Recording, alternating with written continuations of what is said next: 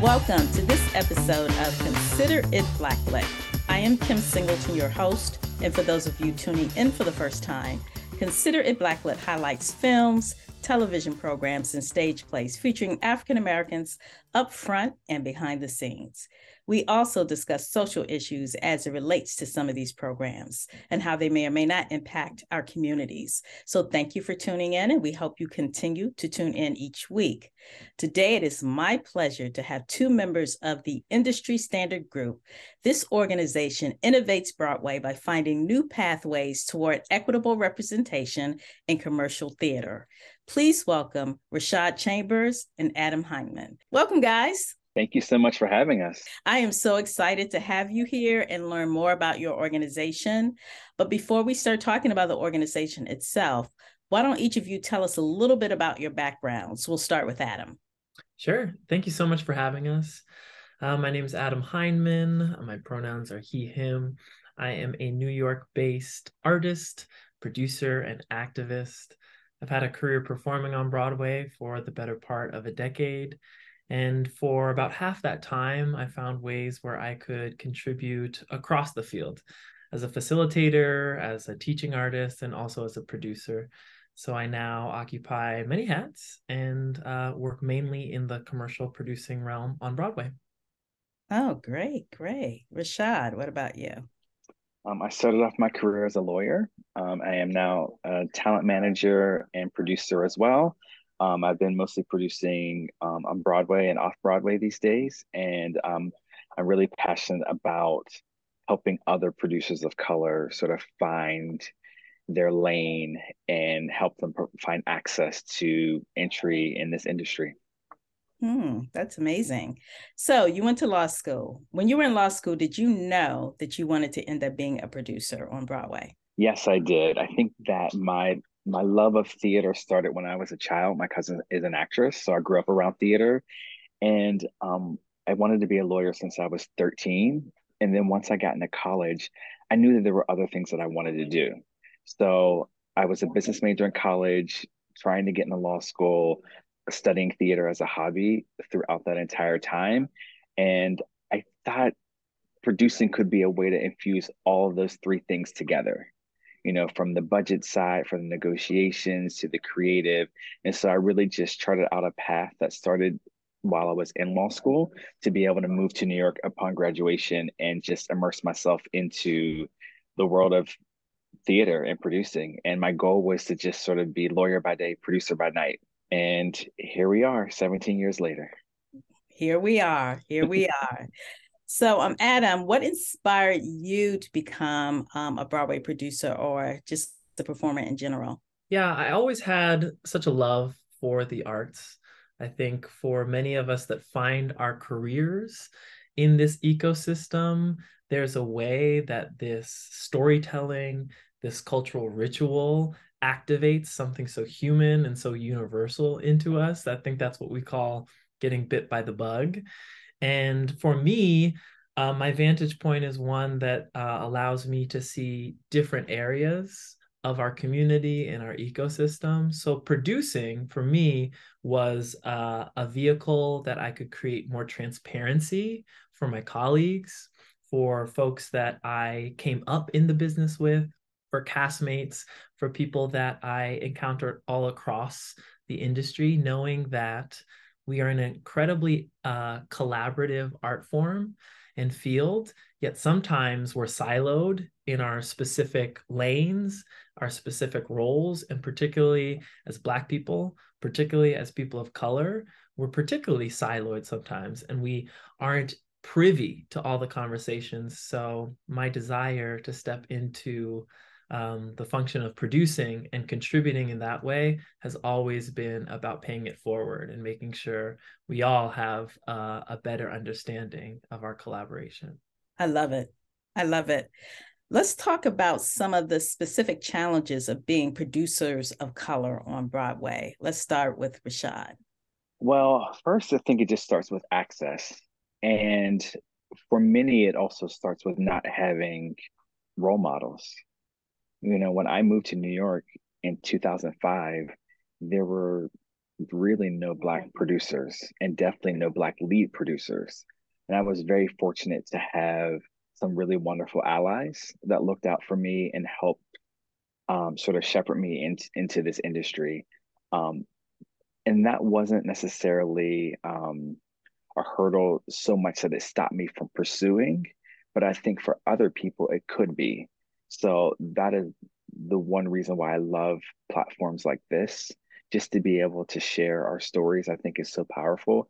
I always joke with people and say, you know, I'm a producer because I like being behind the scenes for a reason.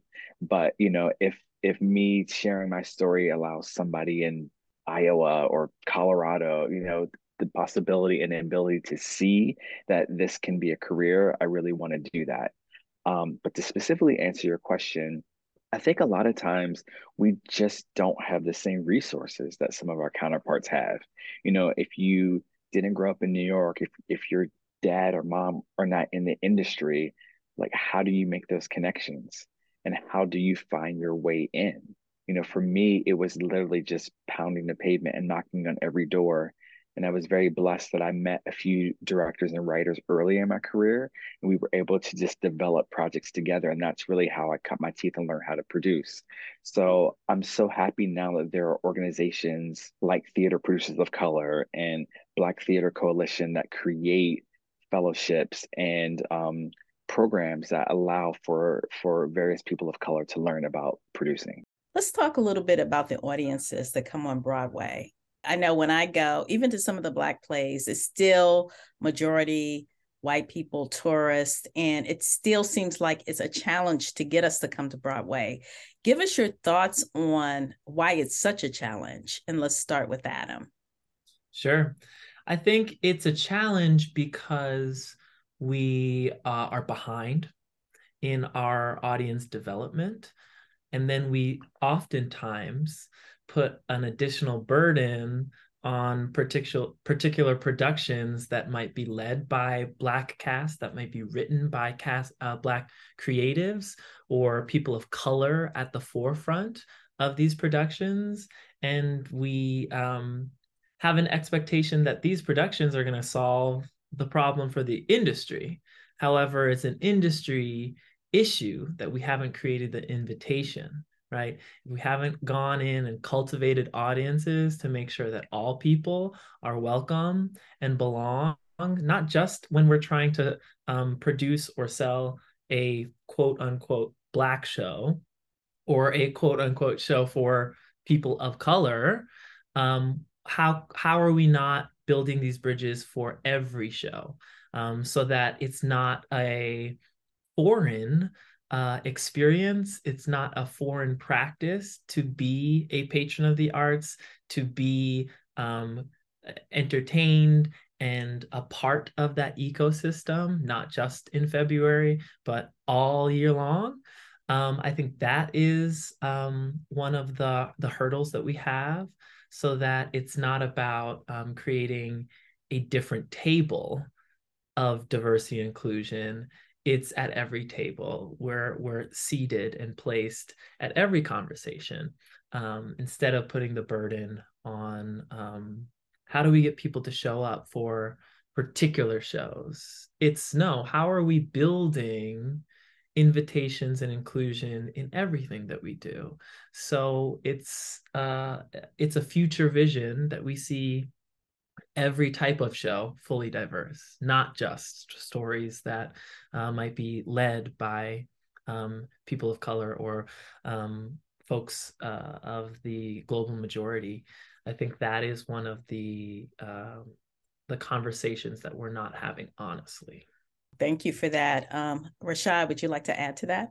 Sure. You know, I think a big part of the conversation is is cultivation. Like Adam said, you know, there's this sort of myth that black people don't go to the theater.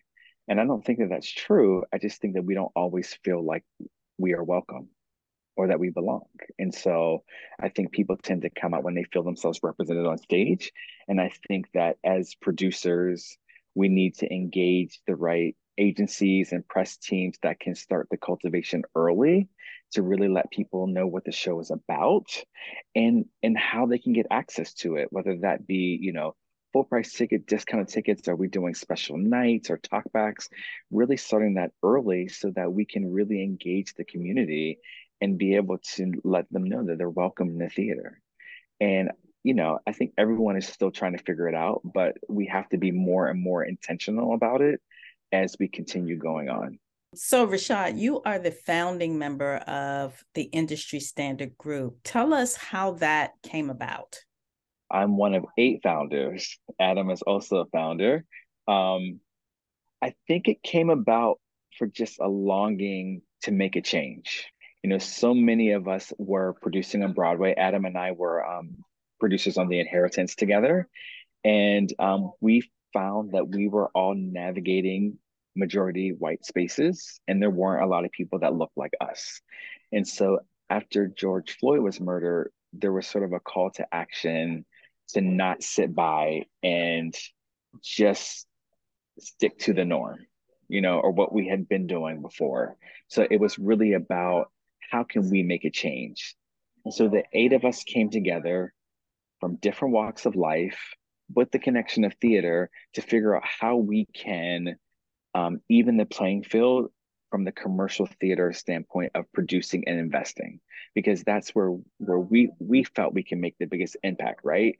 Um, back in the day there were many productions that had lots of people on color on stage but had white directors white choreographers white producers. And so it's like how can we not only help change the business model of how many people of color are investing and producing, but how can we also hold people accountable that when they're bringing on that new designer or they're bringing on that general manager, that they can start thinking outside of their very, very small box and start looking at other diverse candidates. So that's sort of where it, I would say the genesis was. And then we just had to figure out how to actually do it because it had never been done before. Well, it's definitely needed. So I applaud you on everything both of you have done so far. Thank you. I think that I'll just tag on to what Rashad was saying, and so much of what we're building with the industry standard group and with uh, second act theatrical capital is part of a larger movement, as uh, Rashad was saying. And I think it's everyone's responsibility to take stock of where they have particular impact. Us as producers in this field have a particular opportunity to demystify and create more access in our lane, to create new stakeholders for the field, knowing that if we're doing our work in accountability, it'll inspire other groups and other initiatives to also do their part, right? So that we're in conversation with folks um, you know, in different initiatives, all doing their part. Maybe their part is in casting. Maybe your part is in creating more access for stagehands and uh, designers, like with um, uh, what uh, Ava DuVernay is doing at Array and what we're doing with uh, Get to Work um, for the theater district um, and a database uh, collective there. I think that if everybody um, just does their part to create incremental change, we can get there faster instead of thinking that any one person or any one organization um, has to solve everything on their own. That's interesting. Which leads me to my next question. You are, uh, Adam, a producer and a performer and an activist. How will you use your specific skills to help further the mission of this organization? Yeah, uh, thank you for that question. I think that it takes um, all of us, right?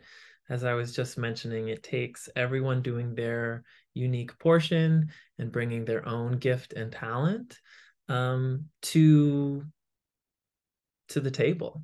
And myself, um, I think I have a particular vantage point of intersectionality, having worked in a lot of different sides of the field having worked on both sides of the stage, behind and on.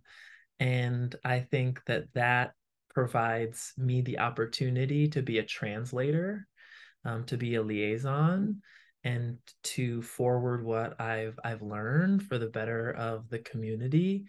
Um, so that's what I think those three identities or kind of roles um, work in tandem to allow me to provide value and contribution. I can't be the best producer I can be um, if I'm not also bringing my insight and my heart for artists. I can't be the best, um, you know, creative I'm in. I can be in the room if I'm also not bringing on uh, and asking questions around fiscal responsibility and how to best create processes that work for um, a collaborative um, um, journey. Um, so we can't just be um, thinking about a cookie cutter formula as if we have to show up the same way to be successful. I hope that my uh, trajectory in this field is an is an example that uh, the ways that you're uniquely positioned is the best way that you have to contribute, and nobody else has that unique footprint as you do. In the same way that Rashad has a very unique fingerprint on on the field, and he can only contribute in the ways that he can, but only if we're bold enough to say, yeah, sometimes we might never see um, an example like us. No one might set the precedent um, for me to follow, but I'm here, and it's my job to take my my shot and and and do what I can. Amazing. Yes, that's right. Take your shot. Do what you can. Definitely. Um, Rashad, um, I understand you are a Morehouse man. Um, and I'm a big supporter of HBCUs. I'm a graduate of Howard University. And I like to ask my guests this How has your education at Morehouse influenced your career? Um, honestly, it was life changing. I just had such a magical experience going to Morehouse and just being a part of the rich legacy that comes along with the institution.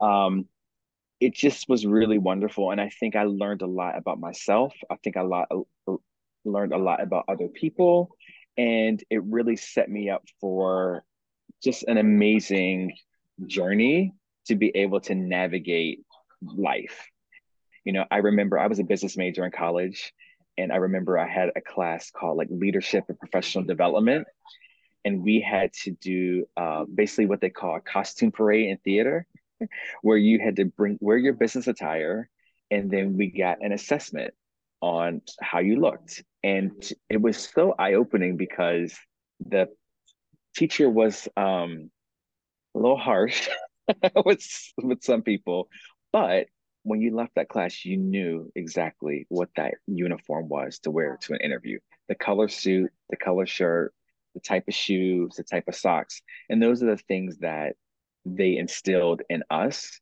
And I think because Morehouse is all men, there's a real concerted effort to make sure that we are all successful because there's so many men of color who are either deceased or in jail. So for me, it was uh, such an amazing opportunity to grow as a person and a man. Wow, very well said. And I like asking that question. I recently interviewed James Ijames, who is the Pulitzer Prize winner of Fat Ham. That that's coming on Broadway this March, and you know he shared his experience at Morehouse, and it was life changing for him too. So thank you for sharing that with us. You know, James and I were in college around the same time. Oh yeah, I was going to ask that, but I wasn't sure who was older. I didn't want to insult anybody. I'm older. It's okay. I'll I'll admit to it. okay. Okay. And now Rashad is producing his play. Oh wow. Okay, can I come to the opening? Let me add you to the list. Oh, thank you. I'm. Now listen, I can't up. promise, but okay. I'm gonna try. You know, there's only 700 seats in this theater. Oh wow! Well, I hope it, I'll do what I can to help promote it. I just wish it. I just want it to be successful. Thank you. I appreciate that. Adam, you are on the board for Broadway for Racial Racial Justice. I have not heard of that organization. Can you tell me and my audience a little more about it and what it does? Yeah, BFRJ came together also in the midst of the uh, racial reckoning, particularly um, in our theater ecosystem. Um, it's a grassroots organization that really responds to artists where they are, providing advocacy, um, really stepping in in a liaison fashion. There are um, arts workers across the country who don't feel represented in their workspace often.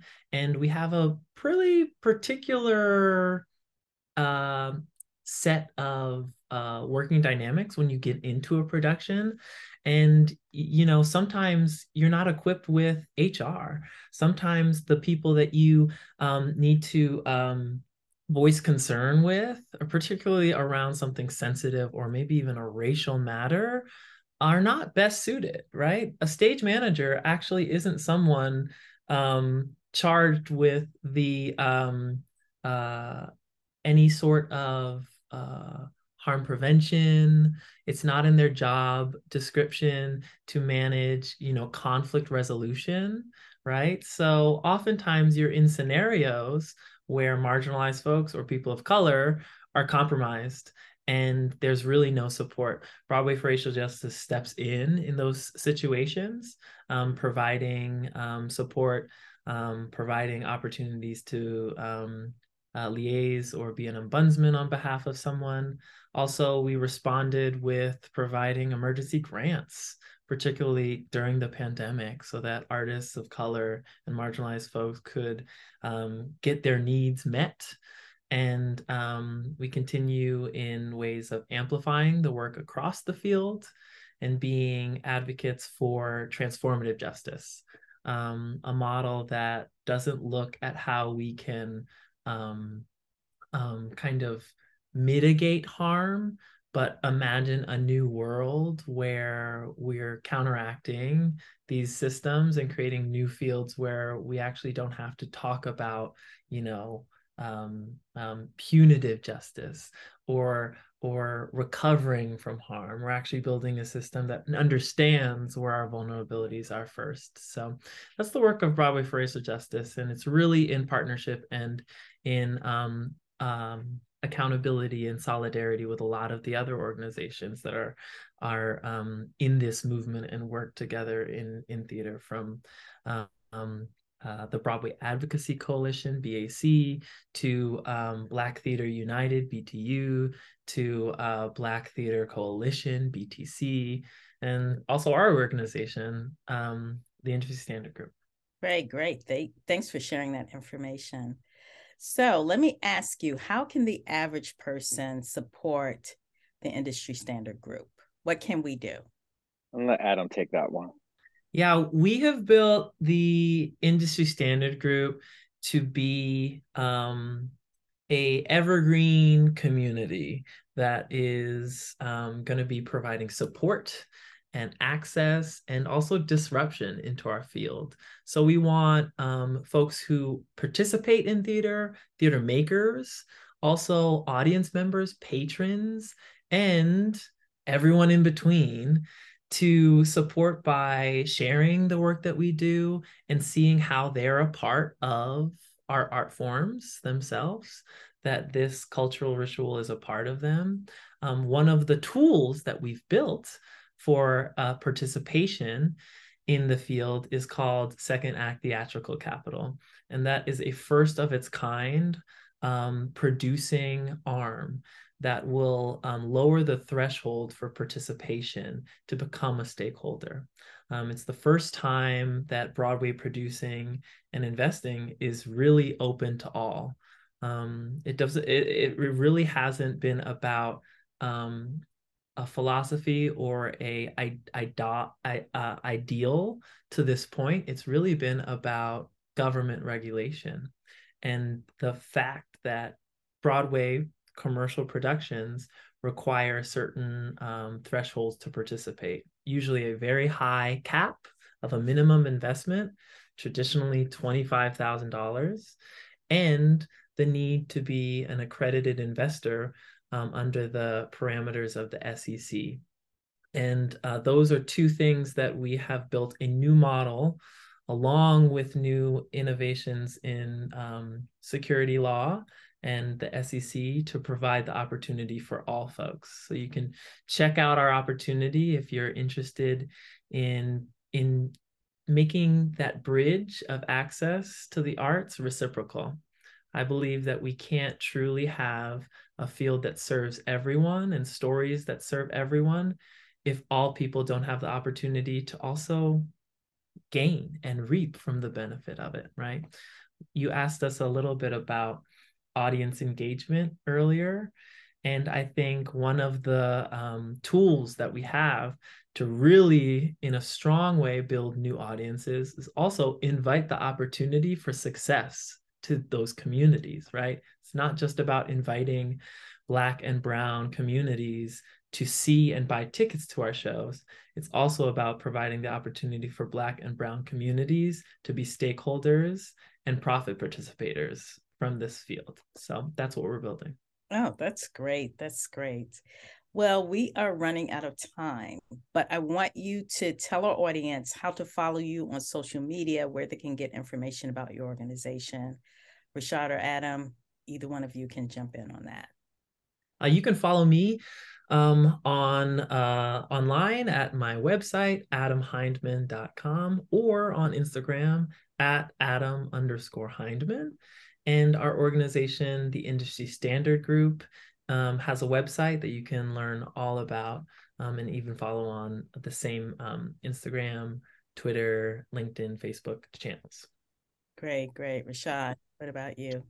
How can we um, stalk you on social media? Yes, I'm not on Twitter just yet, but on Facebook and um, Instagram, Rashad V Chambers. And I hope you will check out more about the Industry Standard Group and support the organization. You know, we're doing something really important for not only the industry, but for so much of the theater community. And we want as many um, stakeholders as we can get. And not only people who are just traditionally on the business side, but people who maybe actors or stage managers who have devoted their life to this craft and want to sort of peel back the curtain and see a different side of it. Thank you, gentlemen, for sharing that information about the Industry Standard Group. And audience, thank you for tuning in. And until next time, consider yourself blacklit.